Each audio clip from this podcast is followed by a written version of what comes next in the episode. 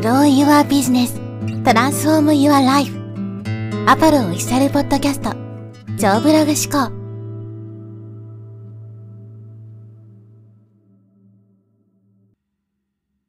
こんにちは、アポロです。今日はですね、企業塾仲間とは距離を置けというテーマでお話ししていきます。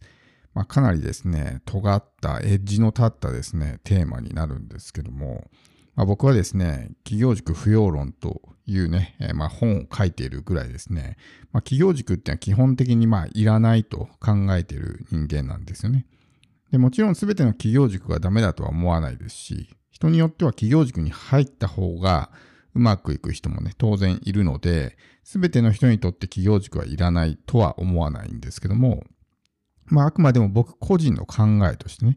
企業塾は当然メリットもあるわけですけど、デメリットもあるので、で、そのデメリットの一つがですね、今回お話しする、まあ、企業塾仲間と呼ばれる人たちなんですね。企業塾のメリットっていうのは、まあ、こう、横のつながりができるっていうのが一個大きなメリットとしてあるわけですね。特にまあ、僕たちのような個人ビジネスっていうのは基本的に孤独なので、仲間がいない状態で一人で黙々と作業してると、やっぱりうまくいかない時なんかはね、特にこう精神的に辛くなってしまったりとかっていうことがある中で、まあ、横のつながり、同じ志を持った仲間たちがいるっていうのは、本当に心の支えになると思うんです。だからそれは一つメリットとして捉えることができるわけですけど、この企業塾仲間がいることがデメリットとしてね、逆効果になることも時にはあるわけですね。で、今回はそれについてお話していきたいんですけど、まあどういうデメリットがあるのかというところですね。僕個人はこれは結構、まあマイナスなんじゃないかなと。僕はどちらかというとね、一人でやる方が楽なタイプなので、まあこうチームになってしまうとね、逆にやりづらくなったりっていう、まあそういうタイプの人間なので、より一層なんかこうデメリットの方が大きいなみたいな、まあそういう印象があるんですけど、一つはですね、まあ、基準が下がるってことですね。まあ、企業塾に入るような人たちは、まあ、ほぼ素人ばっかりなので、そもそもの基準が低いんですね。その自分のやるべき行動とか、例えばそのブログを毎日書くことすら、もうね、当たり前になってないような人、ちょっと時間できたらブログ書きますみたいな、今日はちょっと時間なくてできませんでしたぐらいの、もう本当に軽い気持ちでね、やってるような人もいますし、例えば自分がコーチとかコンサルとかでね、何か仕事を取ってくるみたいな、まあそういうような形でビジネスをやっていこうと思った場合、周りの企業塾仲間がですね、全然その集客できてないとかね、クライアントが一人もいないっていう状態になると、まあそれの影響を受けちゃうわけですね。人間っていうのはそのモノマネ細胞と言われるものがあるので、まあ周りの影響を受けるわけですね。で周りの人たちのこう、基準が低かったら自分もそれに引っ張られてしまうわけですね。なので、このまあミラーニューロンですね。まあ、モノマネ細胞と言われるミラーニューロンというものが働いて、お客さんがいなくて当たり前なんだっていうのが自然とこうね、自分にも染みついてしまう。でも周りが例えばみんなお客さんね、えー、バンバンこう取ってくるような人たちばっかりに囲まれていたら、自分だけお客さんがいないのはおかしいっていうふうになるから、このミラーニューロンがプラスに働くわけですけど、まあ周りがほぼ素人、初心者ばっかりだと、それが逆に作用してしまうわけですね。お客さんがいないのが当たり前だみたいな感じになってしまいかねないっていうのはね。だからまあこう周りのそういうね、基準が低いっていう人たちに囲まれることによって、マイナスの影響を受けるというのが一個ありますよね。あと、これはまあ、あの、時と場合によるんですけど、中にはすごいおせっかいな人がいて、いろいろアドバイスをくれる人がいるわけですね。ちょっとビジネスかじっててみたいな人が、まあ、良かれと思っていろいろね、アドバイスをくれることがあると思うんですけど、まあそういう人たちもまあほぼ初心者に近いぐらいのレベル。まあ自分でできるんだったらそもそも企業塾なんか入らないので、まあできないからこそそういうところに来てるっていうふうに考えると、まあ自分より若干詳しいとかね、ちょっと何かの知識をかじってるぐらいのレベルの人なわけですよ。で、そういう人のアドバイスを仰ぐとどうなるかっていうと、まあその先どうなるかっていうのはね、まあ、言わなくてもわかると思うんですけど、大体間違った、的の外れたアドバイスになるんで、うまくいかないみたいなね、ことになるわけですよ。でもその、ね、助言を無限に断ることもできないから受け入れざるを得ないとかね、変に気使ってしまうみたいな。この気を使ってしまうっていうのも結構ね、問題なわけですよ。自分はこうしたいけど、でも周りがこうしてるからね、自分は自分だけこんなことやったらなんか、ね、周りの人にどう思われるか、こう、すごく気になるみたいな。いうのが気になって、本来自分がやりたいことができないとかね。まあそういう、まあマイナスなね、点もあるんじゃないかなと思いますし、あと僕が見てて思ったのはですね、なんか本人のためにならない忖度があるなって思ったのね。まあ Facebook とかでそういうまあ企業塾系の人たちがこう絡んでるのを見てると、例えばこんなのやりますとかね、こんなのやりましたとかって、まあ、投稿するわけじゃないですか、Facebook で。で、それを見て、その企業塾仲間の人たちが、あ、いいですね、最高ですね、みたいな感じでこうね、まあ、プラスのコメントを残してるわけですけど、まあ、客観的に第三者から見ると、え、ちょっとそれどうなの？みたいなこともあるわけですよ。でもやっぱりそこって忖度が入っているというか、ね、おそらく本人の、本心の中ではあんまりいいと思ってないけど、でも、まあその、なんていうんですかね、気を使ってというか、建前でいいですね、みたいなことを言われてしまうわけですけど、例えばこのデザインどうですか？とかね、今度のこういうタイトルどうですかとか、こういったものを作ってみましたけどどうですかみたいなものの時に、はっきりとね、いや、それダメですよとか、ダサいですよとかね、それやめといた方がいいですよっていう人は、まあ、ほぼいないと思うんですよ。みんな気使ってなんとなくね、いいと思いますよとかね、素晴らしいですみたいな感じで言うと思うんですよ。ってなると、その、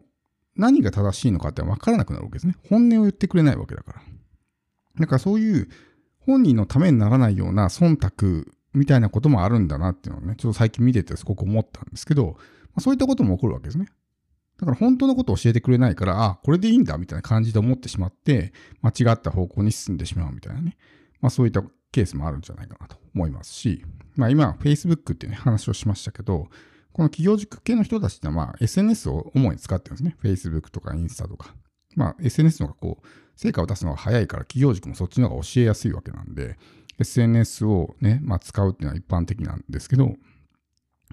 Facebook で、まあ、企業塾とかにね、こう、仲間同士で絡んでると、もうその人たちばっかりと交流するみたいなことになってしまうわけですね。そうするとその人たちとはエンゲージメントは濃くなるけど、本来ね、集客すべき見込み客とは全然エンゲージが濃くならないんですね。で、SNS っていうのはそのエンゲージメントの濃さによって投稿が表示されるかどうか決まるので、企業塾仲間とばっかり絡んでいると、企業塾仲間の投稿は表示されたりとかね、自分の投稿は企業塾仲間には表示されるけども、全然絡んでない。本来の見込み客には全く表示されないみたいなことが起こるわけです。でもこの企業塾仲間っていうのはどんなに絡んでも自分のお客さんにはならないわけですね。単なる友達みたいな感じなので。ってなると、そこで交流すればするほど本来の見込み客に自分の発信が届かなくなるみたいなね。そういったマイナス効果もあるわけです。だから本当に集客すべきは、そういうね、えー、自分と直接知り合いのない、面識のない人たちであるはずなので、本来はそっちの人たちと交流していかないといけないんですけど、そういう、まあ、身内でね、わちゃわちゃ盛り上がることによって、えー、そこのエンゲージメントは濃くなってしまって、自分の発信が見込み客に届かなくなるみたいな。まあ、そういう、まあ、えー、デメリットもあるんじゃないかなと思うんですね。あとは、まあ、これはね、えー、まあ、人によるとは思うんですけど、なんか飲みに行ったりとかね、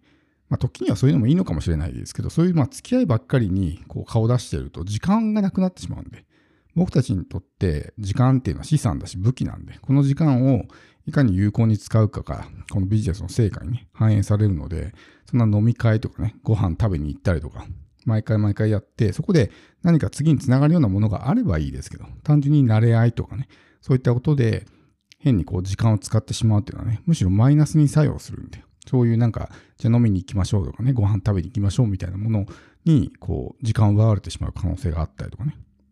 あとさっき気を使うっていう話をしましたけど、よくあるのがですね、その仲間同士で、例えば投稿シェアしましょうとかね、商品とか何かオファーを出したときは、こう、自分のね、タイムラインで他の人のやつをシェアしてあげましょうみたいな、あるんですけど、それをやりすぎるとね、結局、こう、自分の見込み客がね、なんかこの人の投稿って他人の売り込みばっかりだなとかってなってしまって見てくれなくなったりとかね。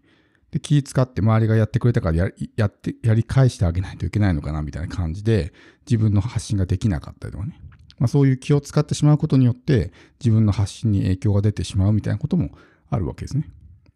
まあちょっとマイナスな話ばっかりになりましたけど、ね、えー、企業塾に入るのは全然ね、まあ自分の判断で決めてもらうのがいいと思うんですけど、